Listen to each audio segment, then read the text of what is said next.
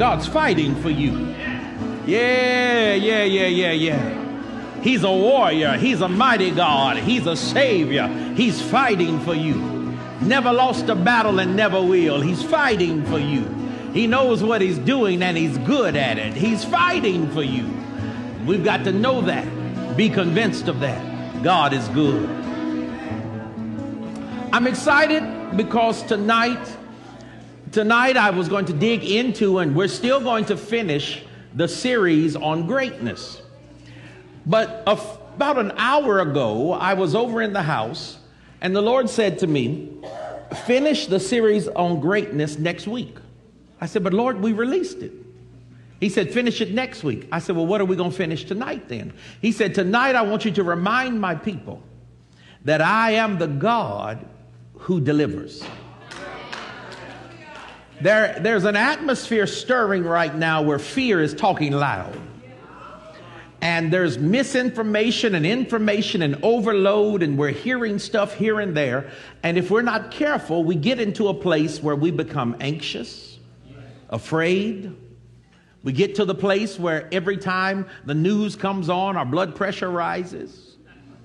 We get to the place that we don't know whether or not we're going to have the flu or if it's going to get worse than that. And so, just by the fact that all of the information that's flying around is stirring fear. And so, do we need to be prepared? Yes, be wise. Do what you need to do. Be smart. Be wise. Do what you should be doing every day anyway. Wash your hands. Do what you should be doing anyway clean your house. It's amazing how they're telling us what we need to do, and if we had just been doing it anyway. So let's do the things we can do. If you do what you can do, God does the rest. Now, for those of us who have been spending all of our time, I want to address two things, and then I'm going to go into the teaching. A lot of us in America, our first knee jerk reaction is either to be terribly afraid of something or to make fun of it. Neither one is good. To be terribly afraid of something means you have been convinced that it has more power than God. And when fear takes over, you stop faithing, you stop believing, you stop trusting. And at that point, you believe that the lion and the bear is greater than your God. You believe that Goliath has more power than God. You believe that the fire can burn even though God is in the flames with you. So we have to calm down our minds and rest in the knowledge that God is real, God is true, and He will do what He promised us. So we have to breathe. So, would you look at someone and say, breathe? I'm teaching this not just for us, but for those who are watching. We have to remind ourselves on occasion, in the hustle and bustle of life, we forget to breathe. We get so busy, we get stirred up, rushed, and running from one thing to the next. You find that your faith doesn't kick in because you haven't taken the time to slow down and remind yourself that what the Lord says is true. So you have to remind yourself on occasion wait a minute, mind, wait a minute. God is still God, and God will take care of us, and God will be good to us. So we have to remind ourselves. So remind yourself that God is true. Second, don't let everything, American mentality, often the first thing we do is when fear comes, we make a joke to silence the fear. So for all of us who think we need to put out all the memes, the texts, the jokes about coronavirus, slow your roll and stop being silly. Why? Because the moment it hits somebody you know, Suddenly, you're going to be asking people to pray, but you made fun of everybody else when they needed prayer. So, do what Jesus did. Jesus didn't make fun of any situation, He spoke truth into it and then showed compassion. So, show the compassion of God, show the mercy of God, but walk by faith. Can we do that? Yes. So, what I'm saying simply is this don't overreact, but react like a believer. React like a believer. You don't have to make fun of something to not be afraid of it. Ooh, we're quiet now. Because it's necessary. Why? Because there will come the moment when the church has to rise and say, we can pray for this people, this neighborhood, this city, and we're believing that God will show up miraculously and heal. But no one will honor us or hear our words if before we stand up to speak and declare, we've been making fun of the thing we were sent to break. You can't minister where you mock. If you mock it, you lose the power to minister to it. So let's be balanced. Amen? Okay. Let's look at a couple things. Just want to remind us of some things tonight. We're not going to be too long. The Lord said to me, remind my people. Remind my people. I don't know how many of you, but have you noticed it's like everybody's on edge? Okay. People suddenly aren't flying. Nobody's going anywhere. Everybody's staying in their house. And that's good because some of us haven't been home in a long time. I'm glad to see my house because I forgot I had food in my house. I have discovered snacks I didn't know I had. Let me tell you something. I have had a wonderful time just rediscovering snacks. I had some little chocolate brownies. Now, before you say, ain't you been talking about sugar? Yes, they were flax, made with flax, organic, and gluten free. Mm hmm. Now, I know it sounds absolutely nasty, but they were very good. because I almost threw them away when I read what was in them. And then I ate one and I said, Well, Jesus, the Lord is in this. So the Lord is calling us to see things with a different perspective. If you see by faith, you'll not react in fear. If you hear the word, you're not going to respond with worry. And if you first begin by thanking God, you won't let other people take you into complaining. So keep your mind in a place of peace, truth, and honor toward God. That'll hold you in the time when you're ready to lose your cool. It'll help you. I want to talk about a couple of things. Number one, I want you to open your Bible with me. And we want to revisit something that we already know, but I just want to talk about who God is. Turn with me to Exodus 15. It's a passage we all know. Exodus 15. Our God is a God who heals, He delivers, He saves. He's a mighty God. We have to remind ourselves on occasion who He is. Remind ourselves that He's never lost any power. Exodus 15, verse 26 and 27. I love this passage. 25th and, excuse me, 26, 27. I love this. And he cried unto the Lord, and the Lord showed him a tree, which when he had cast into the waters, the waters were made sweet. There he made for them a statute and an ordinance, and there he proved them, and said, If you will diligently hearken to the voice of the Lord your God, and will do what is right in his sight, will give ear to his commandments, and keep his statutes, I will put none of these diseases upon you, which I have brought upon the Egyptians, for I am the Lord that healeth thee. I am the Lord that healeth thee. I am the Lord that healeth thee. I'm going to say it till you say it with me. I am the Lord that healeth thee. So the Lord declares through his servant that one of his names, this is where we derive the name Jehovah Rapha, the Lord that heals. Now it literally means his healing shall be seen. It means that every time sickness rises, his healing shall be seen. Speaking of the healing that would one day be seen when Jesus would go in a similar situation and where the sickness and the disease had come upon the people, where they were in a place of feeling as though sickness was overtaking them, in that same place, God declares, I am the Lord that healeth thee. How did it happen? He looked at, look at this, and he cried unto the Lord, and the Lord showed him a tree. Verse 25 The Lord showed him a tree. When he had cast into the waters, the waters were made sweet. Now, what happened here was the waters had become bitter. It meant that the water was poisoned. So the people had gathered and the people had no water to drink. Now the people are concerned because you've got now anywhere between three to seven million people who have no water. They're in a desert. Now the water is going to poison them and they know they're going to die. What do we do? And the Lord declares here's a tree. He takes a piece of the tree and throws it into the water. When it hits the waters, it makes the water sweet. What does that speak of? It speaks of the healing power of God to restore whatever is flowing in your system. When you see water, water speaks of systems.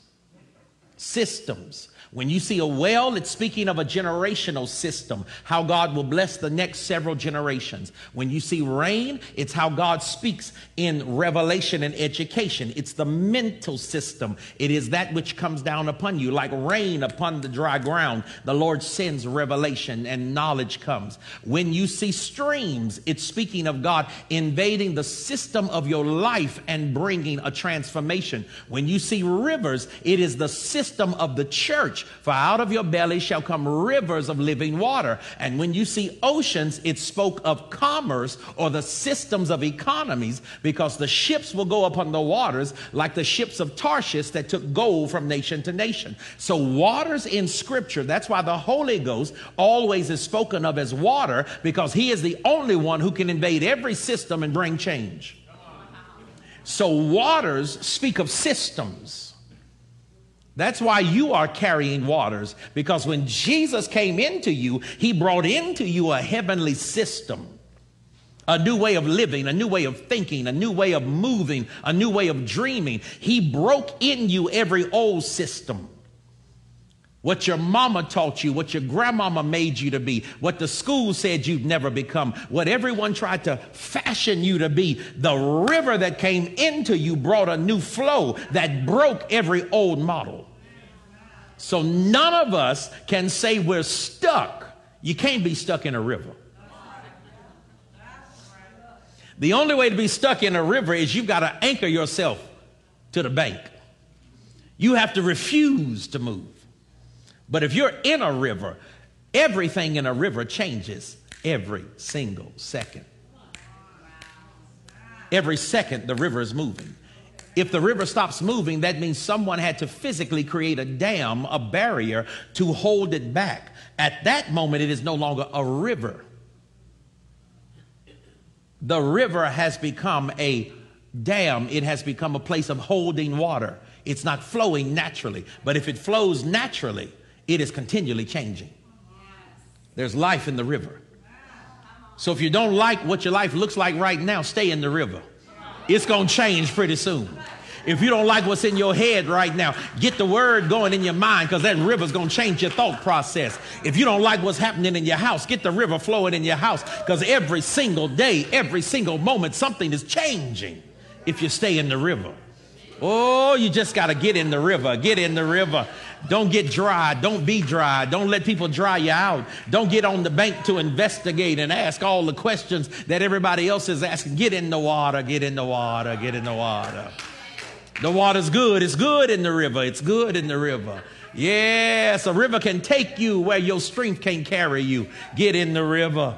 The river will drop you somewhere you didn't know existed. Get in the river. The river will bring you life and it'll bring you hope and it'll bring you strength. Get in the river. Oh, if you get in the river enough times, you'll realize I'm suddenly somebody I didn't know I could be because the water transformed me.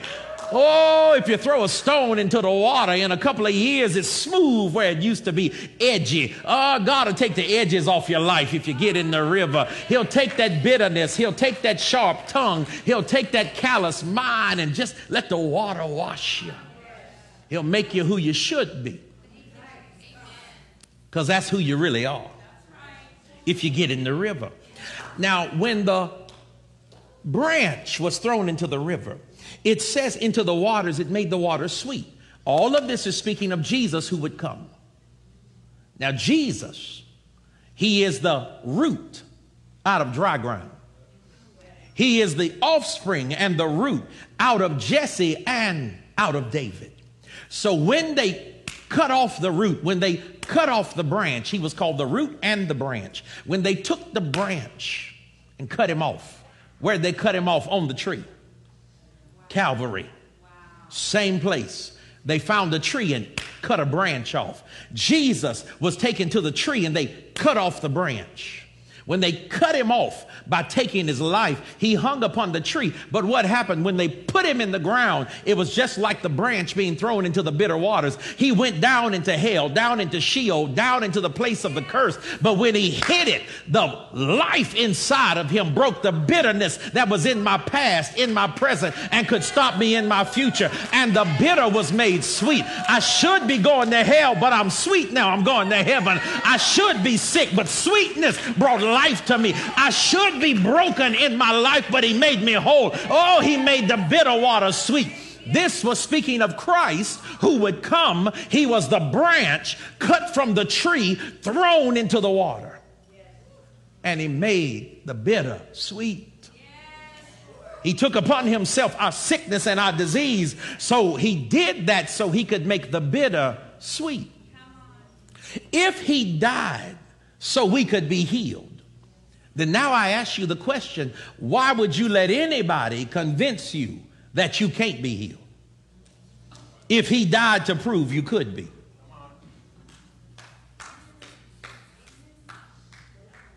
I'm, I'm, just, I'm just looking, I'm checking faces, I'm just checking faces. So we have to remind ourselves that from the very beginning of the covenant God made with man, healing was in that covenant. It is not man's idea, but God's covenant that promises healing. Now, if it is God's idea, that means it is legally yours, generationally promised, eternally given. It is yours, generationally promised. What does that mean? Unto you and to your seed and to your grandchildren, this promise lives on. It's generationally given, which means it doesn't run out. He doesn't run out of healing. He doesn't look at you and go, I don't have any more healing for you because I, I used it all on your grandmama. you know, she asked me about eight times to heal her, and I did, so I got nothing else for you. He doesn't run out. Why? Because it is eternal. It goes generationally, but it stands eternally. How does it stand eternally? Because he's not giving you a portion of healing. Now, this is important. How you receive healing is not that you receive a portion of healing. How you receive healing is that you step into what he already did. You step into what he already did. You step into what he already did. How do you do that? How do you get saved? Salvation is so easy because we understand that Jesus died 2,000 years ago in my place because he died in my place, then I don't have to fight for salvation. I receive salvation because he took my place, which means it legally belongs to me the moment I agree it is true. The moment I agree, the moment you recognize I need a Savior, and the moment you say, Lord, save me, at that moment, His heart becomes your heart. His life becomes your life. He gives you Himself. He doesn't give you another, He gives you Himself. So you become exactly as He is. He gives you Himself. Know you not the life I now live, I live by the faith of the Son of God who loved me and gave himself for me. It is not I that lives, but Christ that lives in me. To many as have received him, to them gave he power to become the sons of God. So he didn't give you another, he gave you himself. So the moment you receive him, you are now translated into a new kingdom. The Bible doesn't say transferred, it doesn't say transition. The word is translated. Translate means an instantaneous lifting from one location and positioned in another. Translating means, think about Star Trek. How many of y'all have seen Star Trek? Okay. Now, on Star Trek, beam me up, Scotty. Instantly from one location, and you're and you're on the ship. You are instantly from one location to another. Okay, that is translation. So when the scripture says you have been translated from the kingdom of darkness into the kingdom of light, into the kingdom of his dear son, it means instantly and without delay, you were fully moved from one kingdom to another kingdom.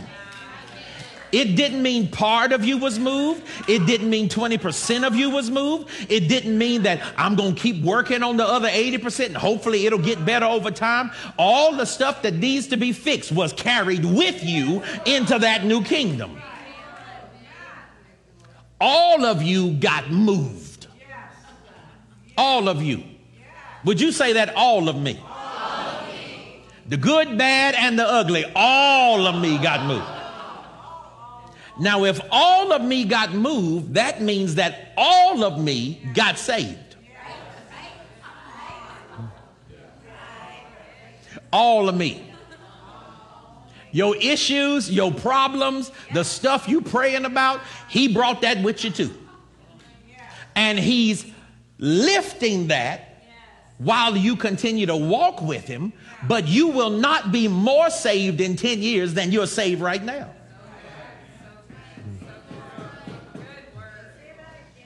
You may be freer in your mentality because you mature in your integrity but you will not be more saved. You can't be more saved than saved.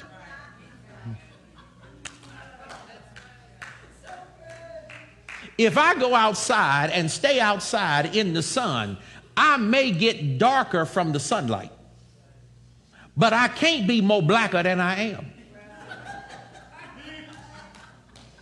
See, the black people in the room understood that. Except for Mariah, she's still looking like I don't know what that just meant.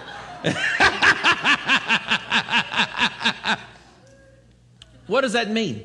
That means I am not the essence of the level of pigment. I am what I am because I was born to parents who were already black. Oh, y'all didn't get that. Some of you got it. What makes me who I am is the DNA of my family. The classification you receive, whether it is race or culture, is based on the generation before you, not the color or shade of what they see. So you can look white, but you will be classified as black if you've got an eighth of black in you. See, half of y'all knew that. Some of y'all went, What?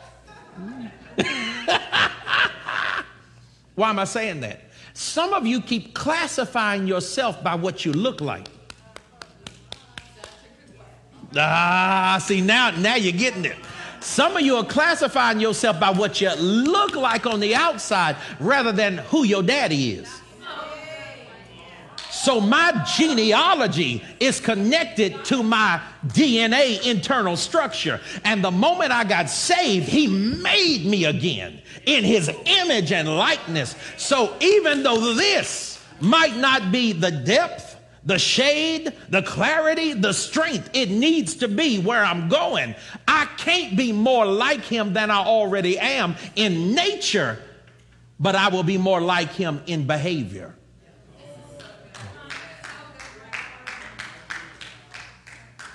So my nature is from him. My behavior becomes like him. When I was born as a baby, I am Larry Dalton's son. That is my nature. But as I got older, I began to hold my head like he holds his. When people tell a joke, I laugh like he laughs. That is learned behavior. I learned the behavior of my father, but I cannot be more his by behavior than I am by DNA. It is DNA that makes me his. Behavior reveals to you that I paid attention to him. DNA reveals I came from him.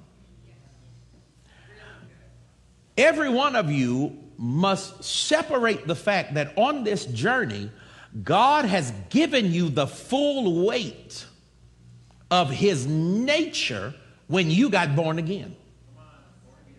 And in his nature is strength, life, hope, revelation, resurrection, power, overcoming strength. All of that's in his nature. Now you've got to walk out the behavioral factors of training your brain, learning unity, being good to people, being honorable. That is something you learn over time and practice. But your structure, your DNA, your essence is you cannot be more saved than you are.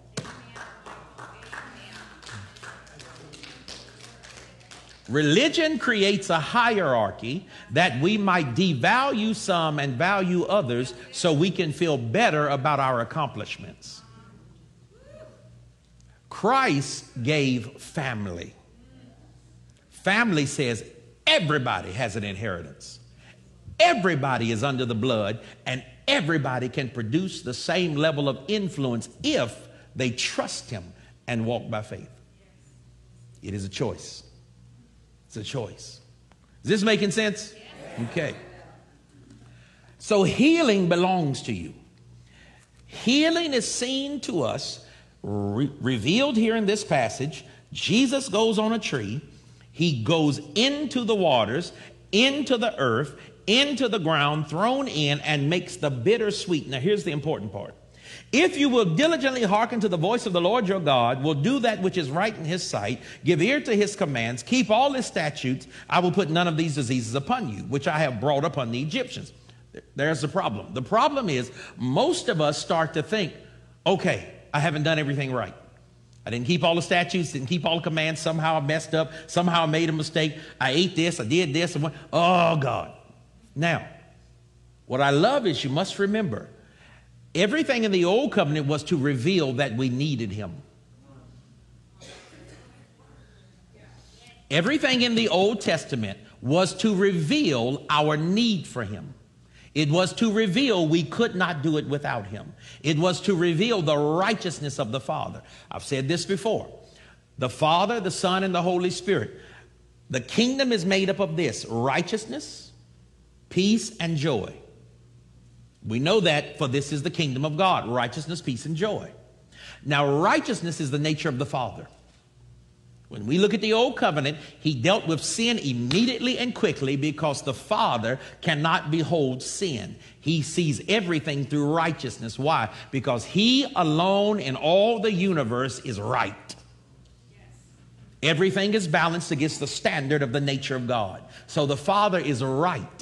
He made us to be in his presence and in his image. So when sin came in, that we might be spared the death that should have come upon us, he said, I love you so much, I'm not going to let you die in your error, Adam. So I'm going to put you out of the garden because I am righteous, nothing unrighteous, nothing out of order, nothing disobedient can stay in my presence, not because I would kill you, because the sheer weight of my glory destroys anything out of order.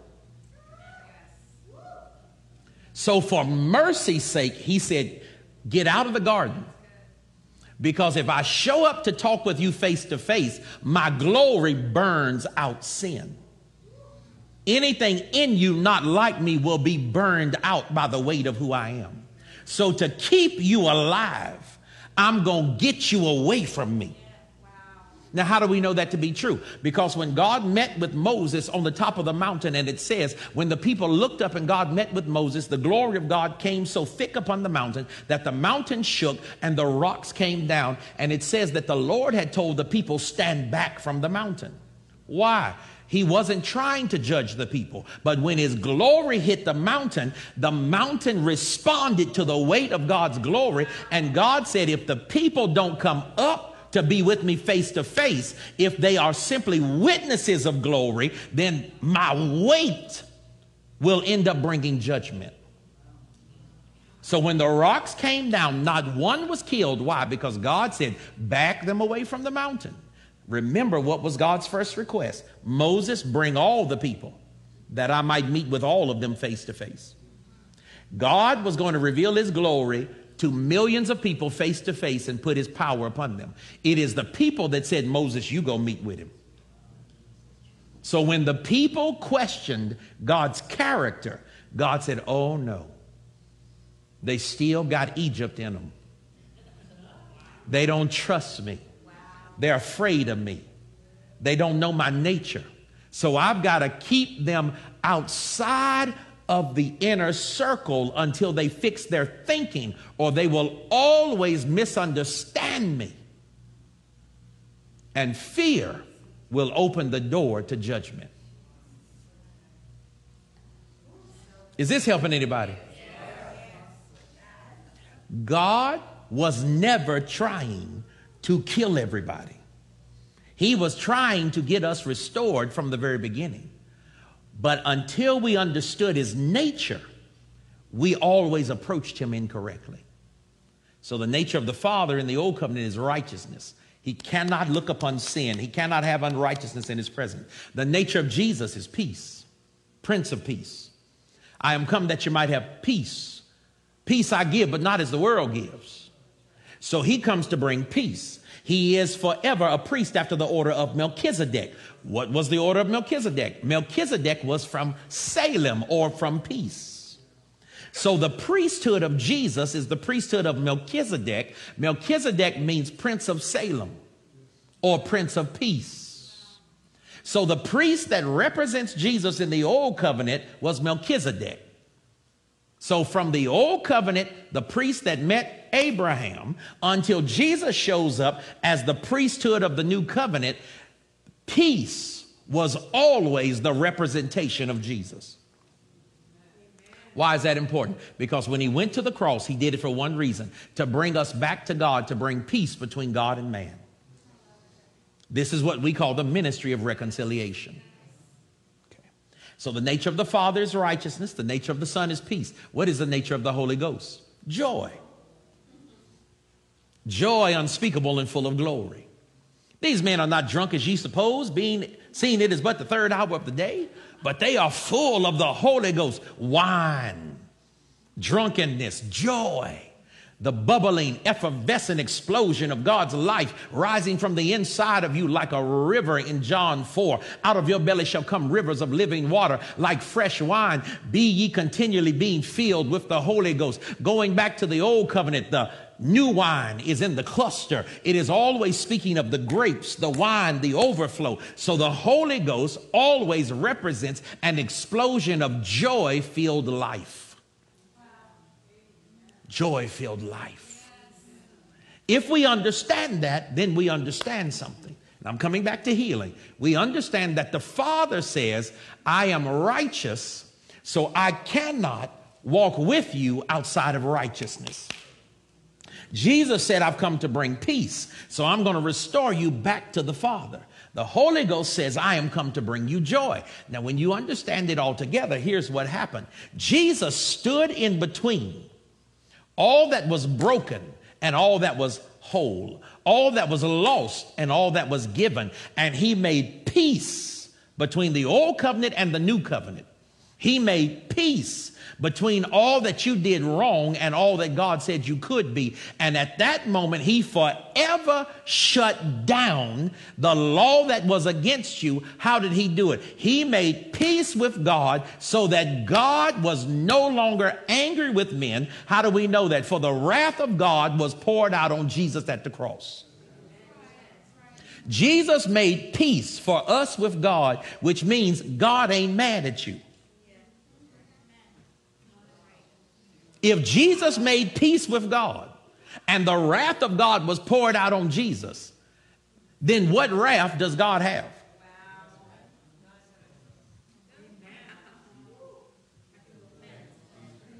So, for many of us who were conditioned continually to be afraid that God was going to kill us all one day, the wrath of God was poured out on Jesus at the cross.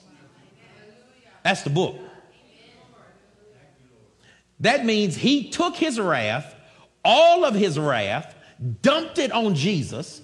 When it hit Jesus and Jesus died under the weight of it, at the moment he died, the wrath of God was satisfied. And God said, This is what the Father declared I'm so glad my wrath is done. Jesus hit the ground for us, and when he opened his eyes, in hell, the Bible says he opened his eyes in hell. What did he do? He preached. The Bible says he preached in hell. What did he preach? He preached the first thing he ever said. He preached, I am.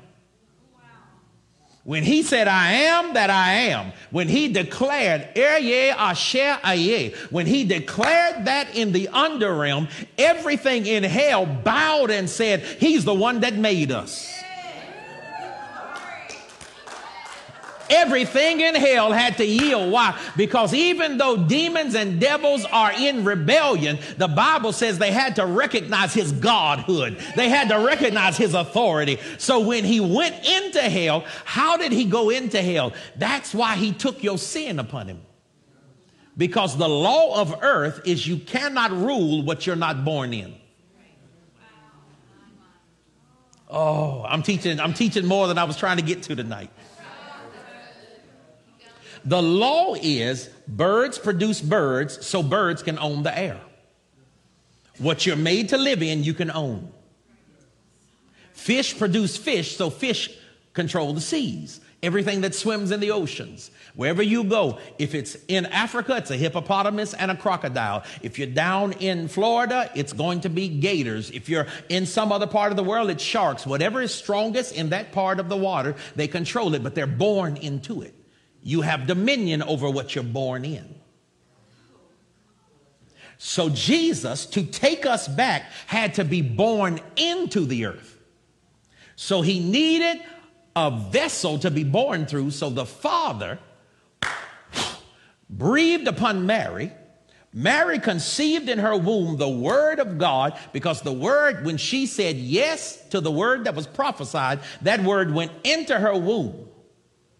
And it was the word that became flesh, which is why she didn't have to lay with a man or know a man because the word became flesh and dwelt among us. So when the angel said, That thing that shall be in your womb shall be called Jesus, a holy child, when she said, I agree, the word he spoke, a child called Jesus shall be in your belly. When she said yes, then that word that went into her belly, a child called Jesus, began to swirl around, and the very word began to become DNA strands, and the DNA strands began to, became cells, and the cells became organs, and the organs became a child. The word became flesh.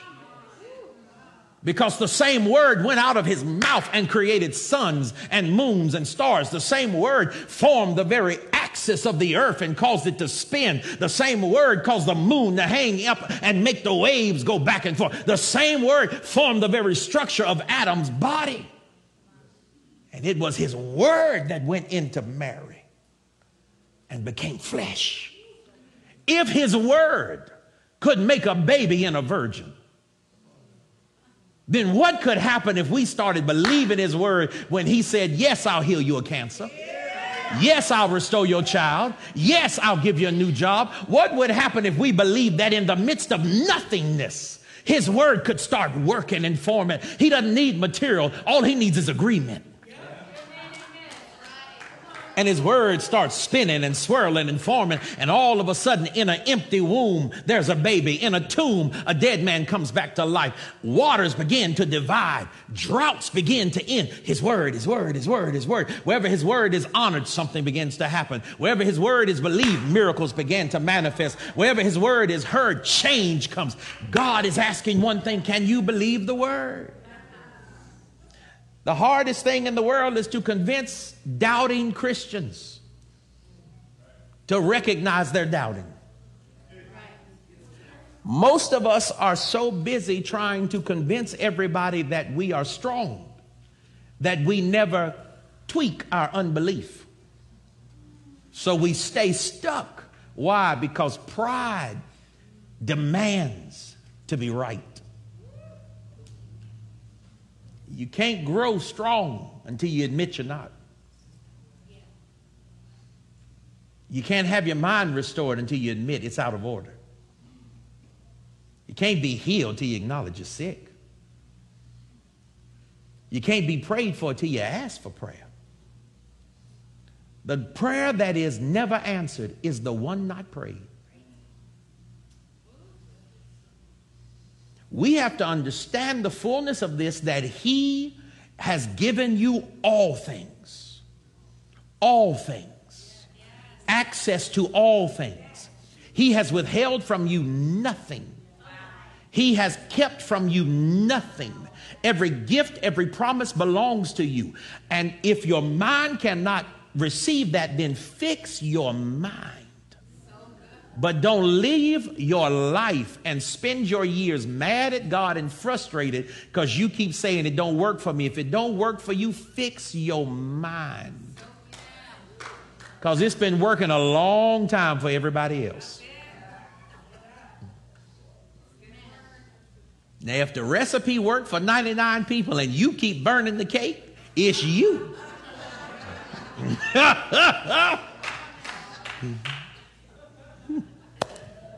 it's either you or your oven.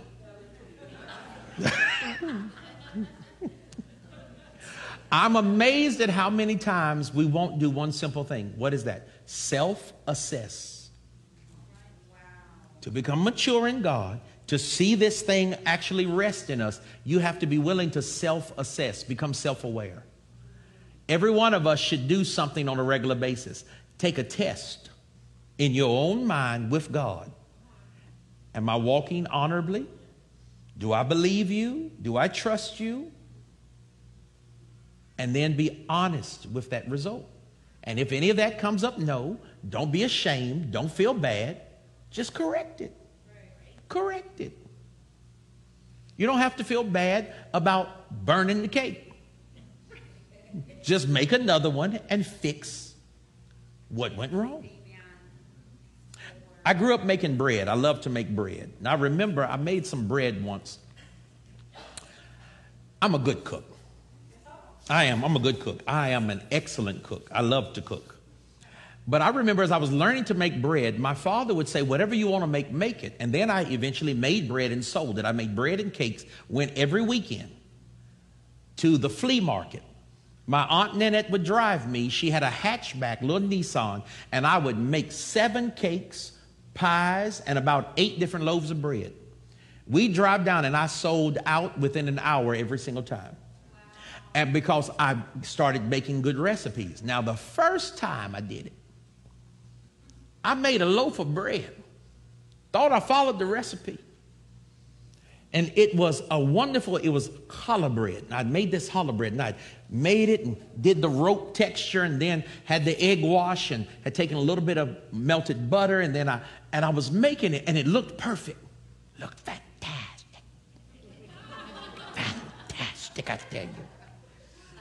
When it was in the oven, it smelled very good looked delicious. I sold that bread like it came from the hands of Jesus. When I went back the next week, a lady was standing there with half that loaf of bread. She said, This is not good. I said, Oh no, what did I do? She said, Well, did you taste it? I said, Well, no. I said, I, I followed the recipe. She said, No, you didn't. She said, I bought it because it looked right. She said, try this. I took a piece of it. It's a little dry because it was a week old. I took a piece and I tasted it. I thought, oh my. Oh my.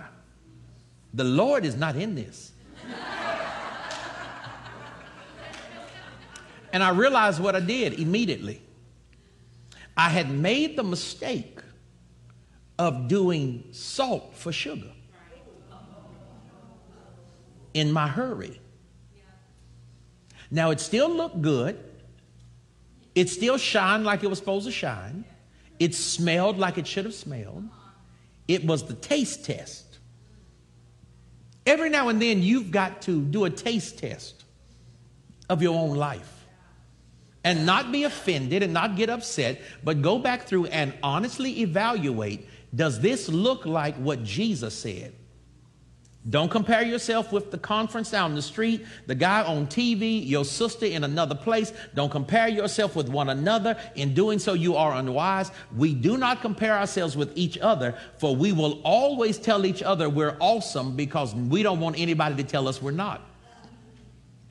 You compare yourself with Scripture and say, Scripture says I can live like this. Do I look like what Scripture said? If the answer is no, then self assess get mentored, and add the word. Yes. Amen? Yes. Because it's growing time. All of us were created for dominion. All of us were created to win. All of us were created to live in the overflow. This healing, this deliverance, this glory of God was promised to all of us absolutely as a birthright. So we see that Jesus took it for us, then gave it to us. Now, I want us to look at a couple more scripture. Because he gave it to us, something we have to take hold of, which I love this. Look at Psalm 103. He's our healer, he's our restorer, he's our great deliverer. Now, Psalm 103, you should all know it. We all have heard it quoted. But I would advise in these times to learn the first few verses of Psalm 103. Bless the Lord, O my soul, and all that is within me. Bless his holy name. Bless the Lord, O my soul, and forget not all his benefits, who forgives all thine iniquities, who heals all thy diseases, who redeems your life from destruction, who crowns you with loving kindness and tender mercies who satisfies your mouth with good things so that your youth is renewed like the eagles. Jesus not only gave us life, but the declaration that is part of our covenant is that, bless the Lord, O my soul. Now, this makes it clear. David said, I'm going to choose to bless God. I'm going to choose to magnify God. Bless the Lord, O my soul, and all that is within me. Bless his holy name. Bless the Lord, O my soul, and forget not all his benefits. Say that with me benefits. Benefits, benefits is something that belongs to you by family right or legal rights. It is legal or familial. What does that mean? That means either by blood or by covenant, you have right to something. It means nobody can take it from you. Nobody can change the law. Whoever wrote the law is the only one who can change the law. So God makes it clear that you have legal right to these things. These are the benefits of walking with God. These are your benefits. God gives you this, which means every one of us over our lives have the right to not only expect it, but proclaim it. So bless the Lord, O my soul, and forget not all his benefits. What's the first benefit? He forgives all thine iniquities, all of them, all of them. Every iniquity you had in your past, he forgave it. All of it. Now, I'm going to say something right now that might get me in trouble with people, but I hope to be in trouble with people. We need to be, under, need to be clear and understand that you may have generational things from your family you need to break. But if you are a believer, you are not under a generational curse. I'm gonna say that one more time because I can tell some of y'all, y'all done heard that other teaching so long. When you came to Jesus, you were brought into a generational blessing. Now, if you believe the curse of your family is stronger than the blood of Jesus, your mind has already given permission to stuff to stay.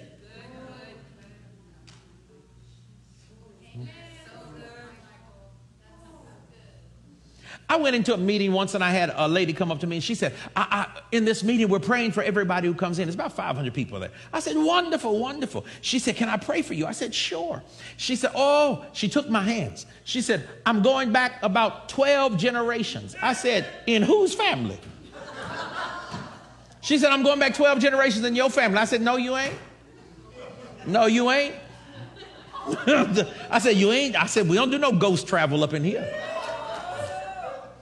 She said, Well, I'm going back into the past. I need to break something. I said, There's nothing to break. She said, Well, there's stuff on your family. I said, Number one, I said, You're an idiot. I said, Because you think because I don't know my family line, you can get me to believe something. I said, I know my family.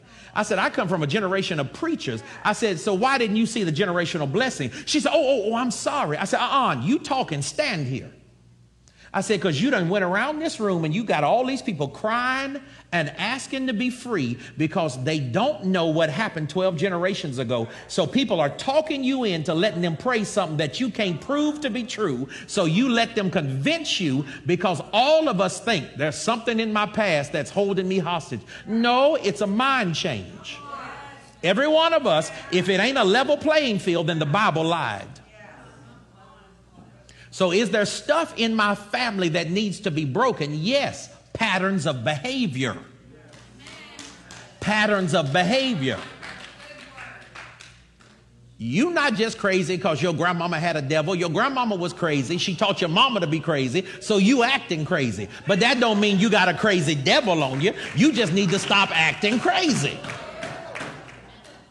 I got a spirit of death following my family. It ain't a spirit of death. Your grandpa ate sugar and meat and it killed him. Your daddy eat pork all the time. Now you eating the same way and you blaming the devil for diabetes when all you got to do is change what you're eating. It's a pattern of behavior. It's not a devil.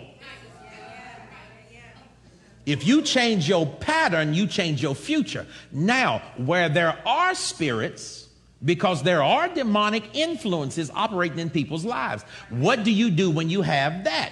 The clear thing from scripture is number one, you walk in your identity by walking in the newness of Christ and you rebuke the enemy from having permission, but it's permission in your life. You ain't got to reach back in the past.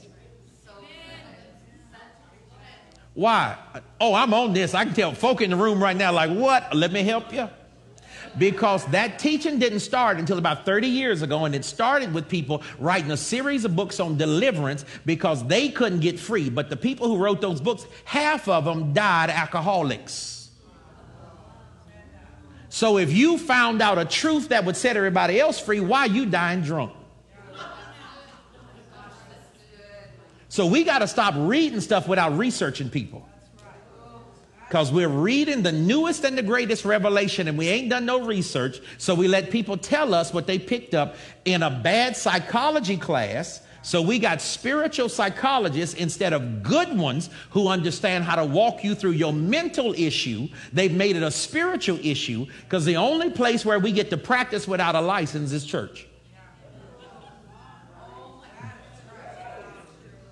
Woo! Is this helping anybody? Good. Now, how do you get free? Number one, the moment you realize there is some demonic thing messing with you, you recognize in your new nature in Christ, you have authority. So you take authority over that thing and you tell it to leave you alone. Number two, you find out what patterns am I acting in that I need to change. And you set a three week or 30 day moment of resetting a pattern and get someone to make you accountable that you walk with. Otherwise, you'll rebuke something and in three months it's back again. Why is it back? Because you never changed your pattern. So if the spirit leaves and it comes back and the house is swept clean, if the house is clean and open, but there's no new thing that's set up, if the Holy Spirit isn't ruling the house, if there's not a new pattern of behavior, if you haven't got some form of accountability where your house is protected in the gates, then you leave yourself open to the same pattern returning and the same spirit ruling. Why? Because you didn't actually change the ownership of the house, you just told some stuff to leave for a while.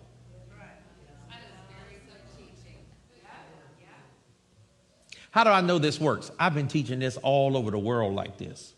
And folk who have been dealing with demonic things for years keep going, I'm free now.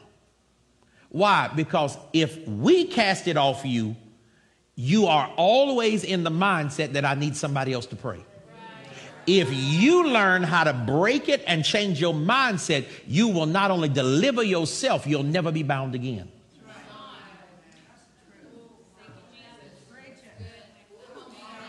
Am I talking good, Debbie? Amen. Why? Because every one of us has to own our walk in God. Walk out your own salvation in fear and trembling. I've laid hands on a whole lot of folks and cast devils out. When I start dealing with believers, I tell them, now once I pray for you, we're going to set a new pattern, a new 30 day plan. And you got to walk this out and you're going to stay free. But if you don't, you're going to leave doors open. Why? Because it's a familiar spirit. What's a familiar spirit? It's familiar with you, it's followed your family, it knows what your family likes, it knows everybody in your family has the same patterns. So it reintroduces patterns. So you got to break the pattern. You got to change the pattern.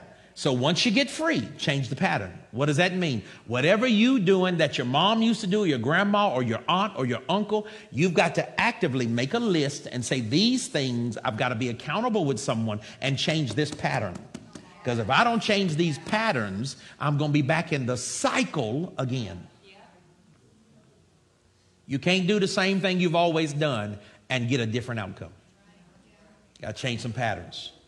Change some patterns. Okay.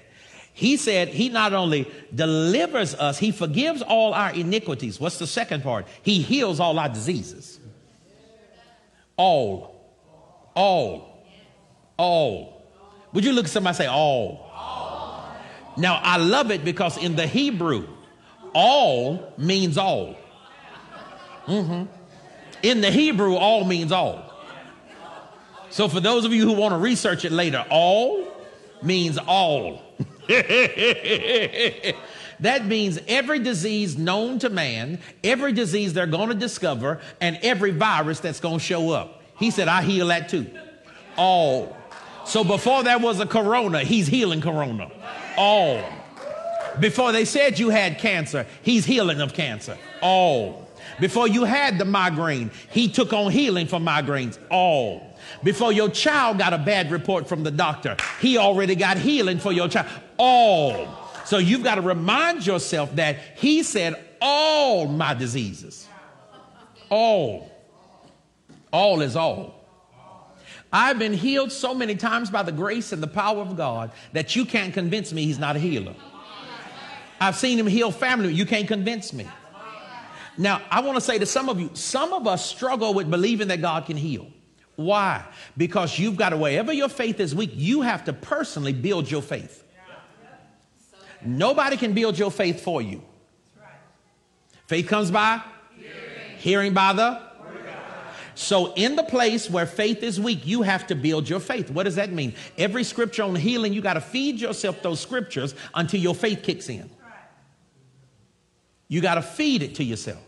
If you got a problem believing that God can bless you financially, you need to read scriptures on finance. If your children are acting crazy, read every scripture about you and your whole house shall be saved. And blessed is the man whose seed serves the Lord. You got to read those scriptures, speak them out. Whatever your faith is weak in, you must feed yourself that word. Why? Because if you don't feed yourself that word, fear will whisper until that's all you can hear. So you got to feed yourself that word. Feed it, feed it, feed it, feed it. And when that word gets in your spirit, you'll find it becomes harder for you to doubt than to believe. You start to just trust Him. I mean, Charity, you just believe God's to heal people. She just walks around just praying for folk. And God starts healing. She believes He's a healer. You've got to be convinced He's a healer. You got to believe it. Now, how do you know you believe it? You not only trust that God can do it, but you tell other people He's to do it. If you can't talk about it with conviction, you don't yet believe. Your voice is a revelation of your heart. Whatever's in your heart, it's going to come out of your mouth. So if you really believe it, you'll talk about it. If you believe he's a healer, talk about it. I remember when I've told this story, but I want to tell a couple of them. I remember when I had a hole in my tooth. I had a horrible cavity. And I was in pain. And I was going to go to see the dentist. And I said, Lord, this is, this is hurting me. This was back in North Carolina. I said, Lord, heal my tooth. Well, excuse me, let me back up. I didn't ask him to heal my tooth the first few days. I just hurt. I hurt. Let me tell the whole truth because the Lord just said, You lie and tell the whole truth. and the first few days, I just hurt. And I remember while I was hurting, I kept going, Oh, Lord, I need to go. I don't want to go to the dentist. And finally, the Lord said to me, You haven't even asked me to heal you. He said, You're telling me how bad it hurts, but you haven't asked me to heal you. He said, Could you at least ask me? I am amazed many times at how often we talk about we need healing, but we hadn't asked Him. We never stopped through our day of complaining and arguing to say, God, I know you're good. I know you're real. Would you heal me? Because if you start talking to him and saying, Lord, would you heal me? The next thing that happens is your mind starts to submit. And you start to agree with him. And the Lord said to me, Do you have any prayer oil? I said, Yes. Now, you don't have to have prayer oil. I'm, I'm not one who believes in always carrying around prayer oil. However, I do believe in using it. Now, what is it? It's a point of contact. That's all it is. There are times when you need a point of contact. What does it do? It focuses your faith. It's not the oil that does it. It's not a prayer cloth that does it. It's not somebody, it's a point of contact. There's a moment when God says, if you will focus your faith on something, it will keep you from doubting because all these other voices are in your mind saying it's not going to happen. You need one little thing you can focus on and you break past fear. It's a point of contact. When the woman grabbed the hem of his garment, it was not the hem of Jesus' garment that healed her. It was her faith in Jesus. But she had said in her mind, if I can grab a hold. So the point of contact that she decided on became the conduit for her miracle. Okay. So when the Lord said to me, He said, Is there oil? I said, Yes. He said, Anoint your tooth. And I remember I went and looked in the mirror, opened my mouth, looked in the mirror, and I could see the hole in my tooth. And I, I oh, it was bad. It was bad.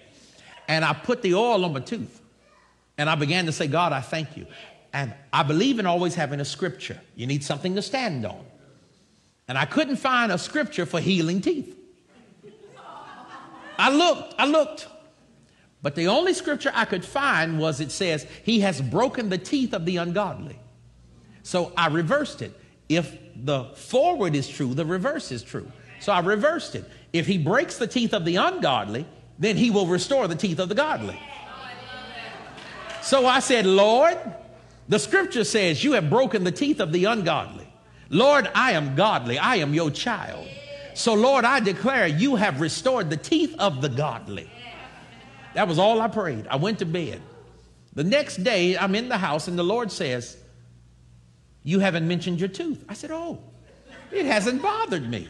He said, Well, go check your tooth. I said, Okay. I went and opened my mouth, looked in the mirror. I said, Well, look at that.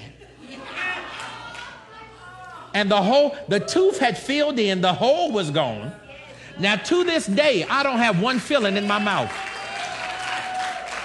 Not one filling. Because once I saw him do it once, I just started laying hands and he's healed every tooth in my head. I don't have a filling in my, t- not one. I was overseas trying to open a bottle and had the bottle in my mouth and did, and one of my friends said, "What are you doing? You go?" I said, "These teeth ain't gonna break." I said, "Cause he told me he would restore the teeth of the godly."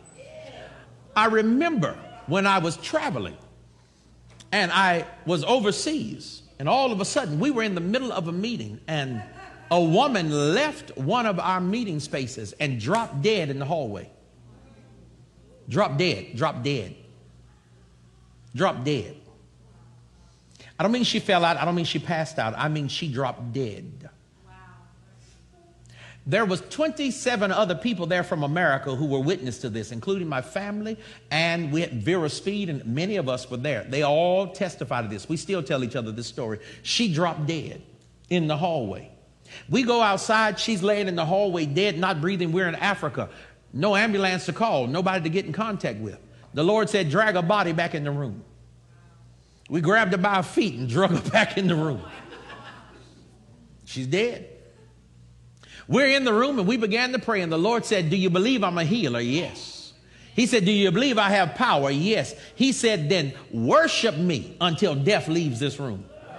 We started worshiping the Lord over top of Dorothy's body. And as we were worshiping God and calling upon the name of the Lord, the Lord said, Now speak to her dead body and tell it to live. We said, In the name of Jesus Christ of now, death let go. Woman, get up. She sat up on the floor after being dead for 30 minutes. You can't tell me he ain't a healer. You can't convince me he ain't real. I've seen him do it. And we had witnesses to it. Wait, let me go one step further. So, right here in America, in Connecticut, we were in a meeting and the Lord began to move. And the Lord said, Say that healing is flowing. I said, The Lord says healing is flowing. The Lord says, Do you believe I'm a healer? I said, Yes. Do you believe I'm here? Yes. He said, Then tell the people, reach up. People began to lift up their hands. All of a sudden, the power of God hit. A woman looks up and she begins to do like this. And she's doing like this. And I'm going, Mother, what's wrong? She said, Honey, uh, honey, look up there. And she, I thought she saw an angel. And she's reading the writing on the wall. And I'm thinking, is she having a senile moment? I thought she was having a senile moment. I did. All of a sudden, she starts talking out loud and reading posters. I said, Mother, what's going on? And the whole church goes crazy. I said, What are you doing? She said, Come here, child. I walk over to her. She said, Look at this and this. I said, Why? And the church says, You don't understand. She's been blind for six years. God opened her eyes in the service and she starts reading signs and grabs her Bible, reading her Bible, and the church just goes up. Well, let's go one better than that. I remember when my, my father when they said that it looked like he had cancer in his body. And we began to trust God and believe God, and, and God took cancer out of him and healed. Wait, I remember when my mother was dying and she'd gotten down below 100 pounds, and they said she wasn't going to make it and told my mama she could go home. Wait, wait, wait. And she said, The Lord said He's going to heal me, and my mama is healthy and alive and restored. To, oh, I remember when my brother went flying off a motorcycle, and part of his brain was laying on the freeway, and they said he wouldn't live live through the night. And my mama went walking in there and said, Y'all ain't moving him from this room because the Lord told me if he stays in this room, God will show up and heal him. And they tried to pull his body out of the room and take him into surgery. And mama said, I know I heard God, leave him alone. And when my daddy walked in, my daddy began to speak. And all of a sudden, between my mama and daddy's face, my brother went home. When they said he'd be dead in 12 hours, he went home in 12 hours. When I called my daddy and said, What's the report? He said, Your brother's in the car and I'm picking up food from IHOP. He wants something to eat. Ah, he's a mighty God. Yes. He's a mighty God. You got to believe he's a healer. He's a right now God. He's a healing God. He heals all my diseases. Ain't nothing he won't heal. Ain't nothing he won't touch. Ain't nothing he won't restore. He's a healing God. You got to believe that. Don't let nobody talk you into their doubt. Don't let nobody convince you, well, it ain't happened for me. Well, that's you, but he said he heals. Don't you let people pull you into their doubt and unbelief. Because people will talk you into their sorrow. If God said it's real, it's real. If He said it's true, it's true. You got to trust God. If it ain't worked for you yet, well, believe again.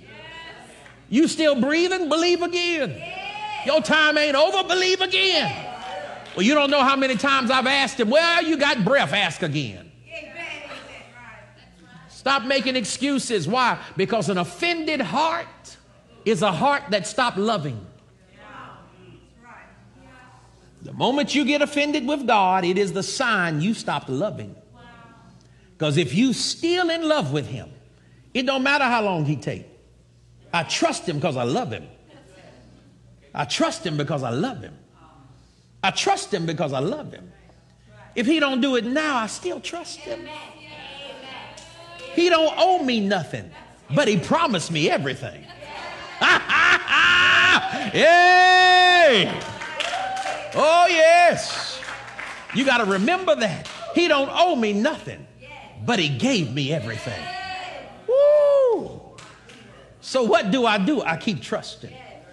I'm going to tell you one more. I remember my aunt. She had a problem in her hip because we're getting ready to pray. She had a problem in her hip. And she had been walking around with pain in her hip for years. Years. She'd always call it, she said, I feel like I got a pull in my side. It was like a muscle had been torn. She said, I'm not going to the doctor. The Lord told me one day He's going to heal me. Years. She'd have to stand there and stretch herself and, and move around and get her hip to loosen up. She said, But one day, God made me a promise. She said, He's a healing God. We were praying in our house, not in a church, in our house. See, if you do it at home, it's easy in church. We were in our house, about ready to eat a meal. And I was upstairs, and the Lord said, I want you to go downstairs and lay hands on your aunt. I'm going to heal her. I came downstairs and I said, Nanette, today is your day. She said, I believe. She said, You know I believe. I said, Well, come on here, let's pray. Right in the kitchen in Raleigh, North Carolina, laid hands on my aunt, and the power of God hit her, and she began to tremble. And she said, I need you to know her testimony today. And that was eight years ago. She said, I ain't never had another pain in that hip. She said, He healed me once and I kept it. She said, How'd I do? She said, Every now and then I wake up and feel like pain is trying to come back, and she'll hit her hip and say, You a lie. You can't be in this hip and the pain go. You got to learn how to keep your healing. Why? Because pain comes back in a couple of days. And you have to stand on the healing and tell it, no, you a lie. You can't come back. Why? Symptoms is not the same as sickness. He healed the sickness, but you got to stand against the symptom. And because many of us have not been trained how to fight and stand, the moment the symptom comes back, we yield and go, oh, I lost it. Oh, it wasn't real. Oh, what happened? What happened was you didn't stand. You got to, having done all, stand. having done all, stand. having done all. Stand. So the standing is our responsibility. He said, once I touch you, you stand. That means when something comes to shake you, stand. When the enemy come back, stand. When he tell you it wasn't real, stand. When he say it's not going to last, stand. The devil's a liar. Stand in your healing. Stand in your victory. Stand and trust the Lord. Stand. Stand. Now, the last thing I'm going to say is this. When they came, were about to come out of Egypt, and the death angel was coming through, Egypt had been shaken by darkness, plague, sickness, death. God kept Goshen the whole time. Wherever there is a covenant, there is a covering. Wherever there is a covenant, there is a covering. I'm going to say that again because some of y'all need to catch that. Wherever there is a covenant, there is a covering. Covering, covering. It means God will cover because you have covenant. If you have a covenant, you are never uncovered. Never. Never. I remember I was driving, had preached three services, had preached up in LA years ago. I was driving back in the middle of the night. And in the middle of driving, fell asleep. Fell asleep. Now, I was dumb. I should have had somebody with me because I'd been preaching, been preaching. I was going off the off ramp when I fell asleep. I was going about 50 miles an hour, and all of a sudden, when I came to myself, I was going in the air off the off ramp. But I remember, uh, I remember I said, Oh God. When I said, Oh God, the car, I don't tell this story. The car kept going and landed, didn't flip, didn't turn, landed. And when it bounced, I was right back on the road. And I said, God, he said, son, I'll cover where there's a covenant. Ah, uh, it's too late to tell me anything different. It's too late. I know what it is. I was, and in my mind, I'm thinking, I'm not going to make it. I'm going to die tonight. In my mind, I'm thinking, I'm going to hit those cars that are coming. In my mind, I'm thinking, there's no way for me to get out of this. But in my spirit, I knew He's bigger, He's greater, He's stronger, He's present, and He's real. And the name of the Lord is a strong tower. The righteous run in and are saved. Yay! He's a real God with real power. Oh, yes, He is. They were coming out of Egypt. All He said to them was on the doorpost and on the mantles he said, Put the blood. Put the blood. And the death angel will pass over you. I'm trying not to, but I got to preach for a minute. He said, Wherever I see the blood, death will pass over.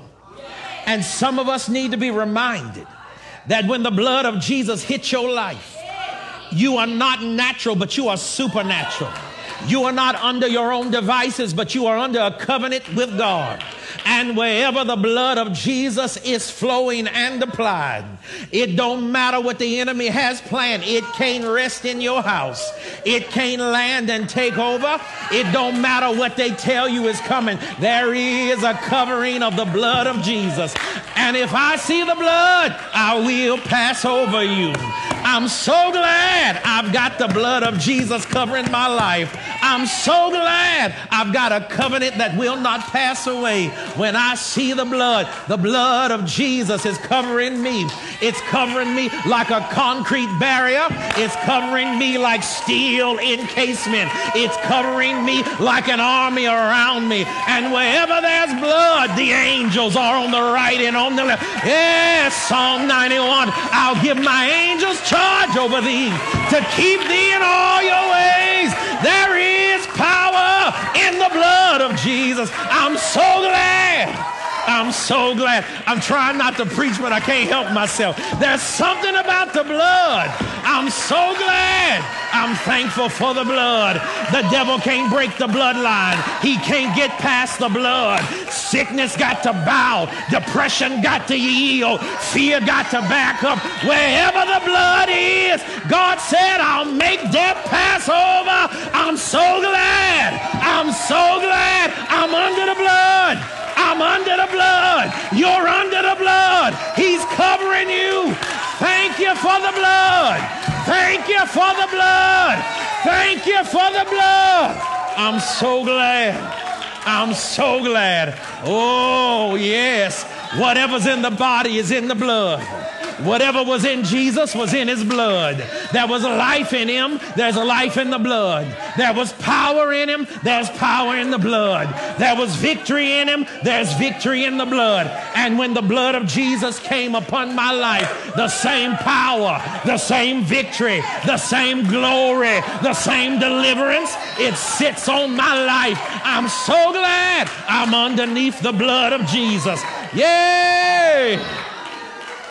What can wash away my sins? Nothing but the blood of Jesus. What can make me whole again?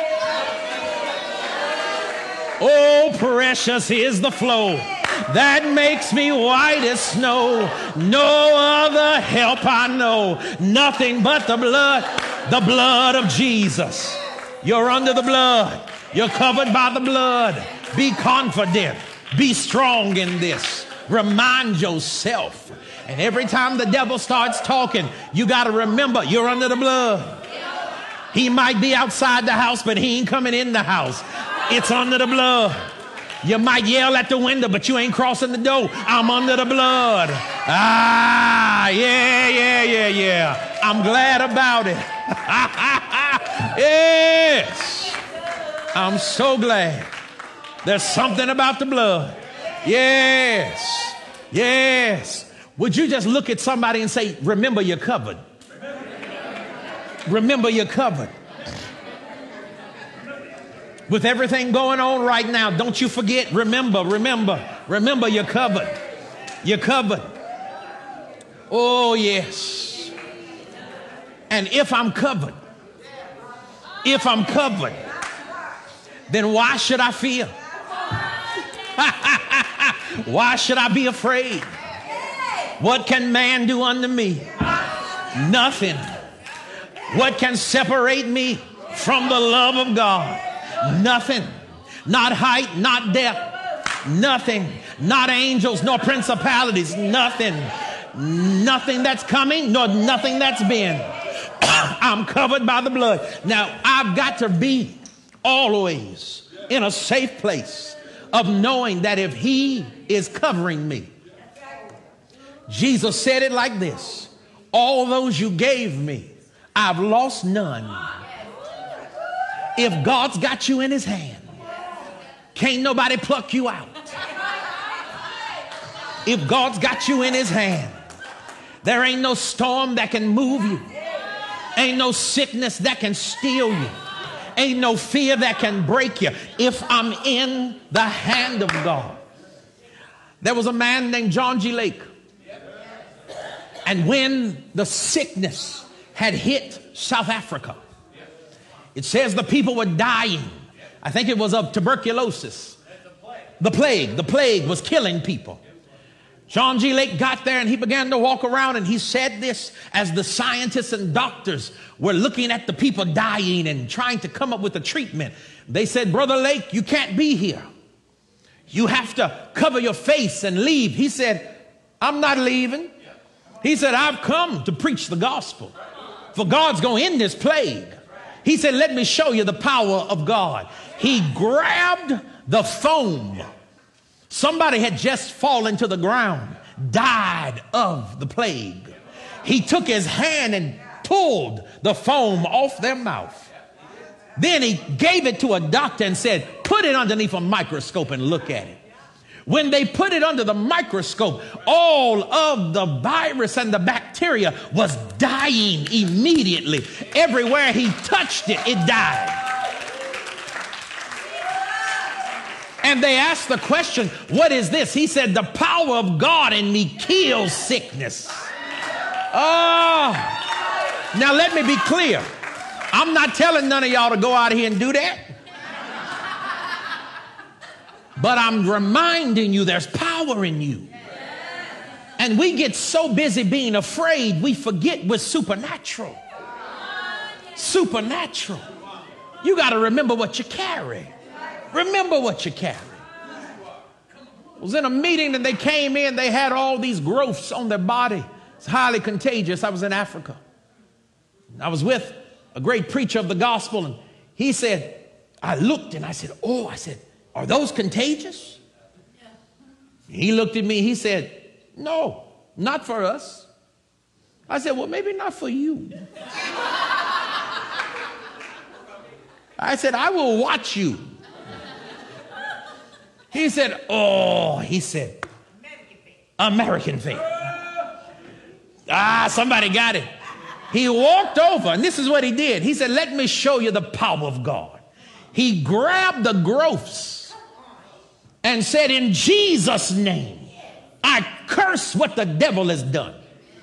And I speak the power of God. And he did like this, and the growths came off in his hand and he threw them to the ground and there was perfect skin underneath. I looked at him first, I screamed. I screamed like somebody stole my ice cream. I did. I screamed. I screamed. I screamed like somebody was checking me. I'm like, ah! I said, what is that? He said, that's the power of God. And he looked at me. He said, You've got to stop thinking like an American. He said, Americans talk big faith but run from everything.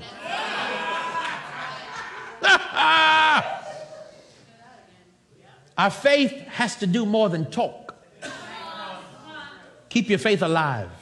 Remind yourself every day that God is real.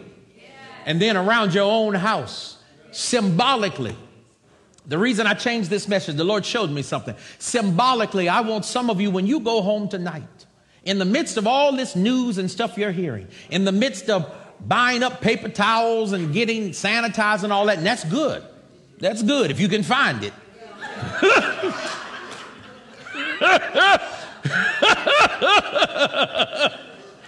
Let me tell you the very simple thing I want some of you to do as an act of faith.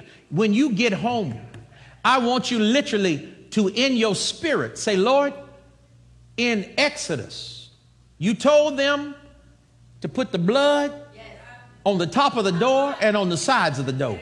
So, Lord, I'm going to just put my hand up here and speak that I am underneath the blood of Jesus. And then just put your hands on the side of the door and say, Lord, I thank you that the blood is covering my house.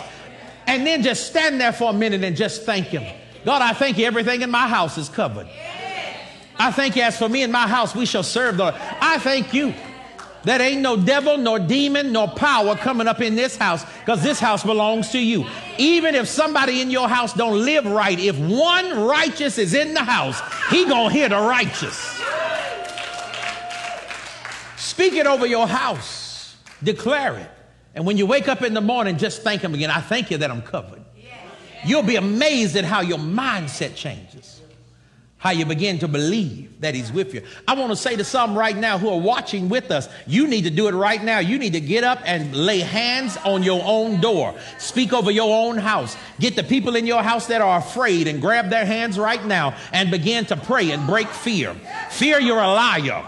We're not going to listen to you. We're not going to let you keep us afraid. Now, in the name of Jesus, we come against the spirit of fear, intimidation. We speak in Jesus' name that no weapon formed against us shall prosper. We speak in Jesus' name that no plague over the Egyptian shall rest on the house of God. We declare in the name of Jesus, may the healing power of God flow to you right now. We pray in Jesus' name. Lord, wherever someone has a diagnosis that's going wrong, Lord, heal them right now. Restore them right now. Touch them right now. Whether it's coronavirus, whether it's cancer, whether it's heart disease, whatever it is, you are our healer and you have healed all our diseases. Now, in Jesus' name, we speak the healing power of God. Oh, right now, in Jesus' name, we declare it so. We declare it so. The Lord told me something that I rarely do. I was in the house. This is the whole reason for this. I want to, doesn't have to be everybody, but the Lord, I rarely walk around with prayer oil. I was in my house and this is what I rarely pray with, but when I pray, this is what I use. And I just grab it and pray. The Lord said to me, Tonight, I want you to pray for houses, that people's houses will be covered that we're all in agreement together. That every one of us is going to come into agreement that tonight, as we agree, God is sealing and setting a seal over our house. That ain't nothing going to be in our house but the Holy Ghost. That the healing power of God is going to be with us. From the time Alexander Dowie began to preach the gospel, not one other person in his church died sick. They went from losing 30 people a year to sickness to everybody lived to be in their late 80s and 90s. It was a miracle. From John G. Lake moving it, he reset the power of God into a city, and they called Spokane the healthiest city in the nation. From the time that Aimee Semple McPherson hit LA, they began to have healing meetings, and they would fill up the park across the street with wheelchairs emptied every time they did prayer. When Kathryn Kuhlman showed up, the power of God hit a city. When Smith Wigglesworth went in, they emptied out hospitals. The time has come for us to stop talking about miracles and walk in miracles. And in the midst of what the enemy is doing, we're going to speak the word of God.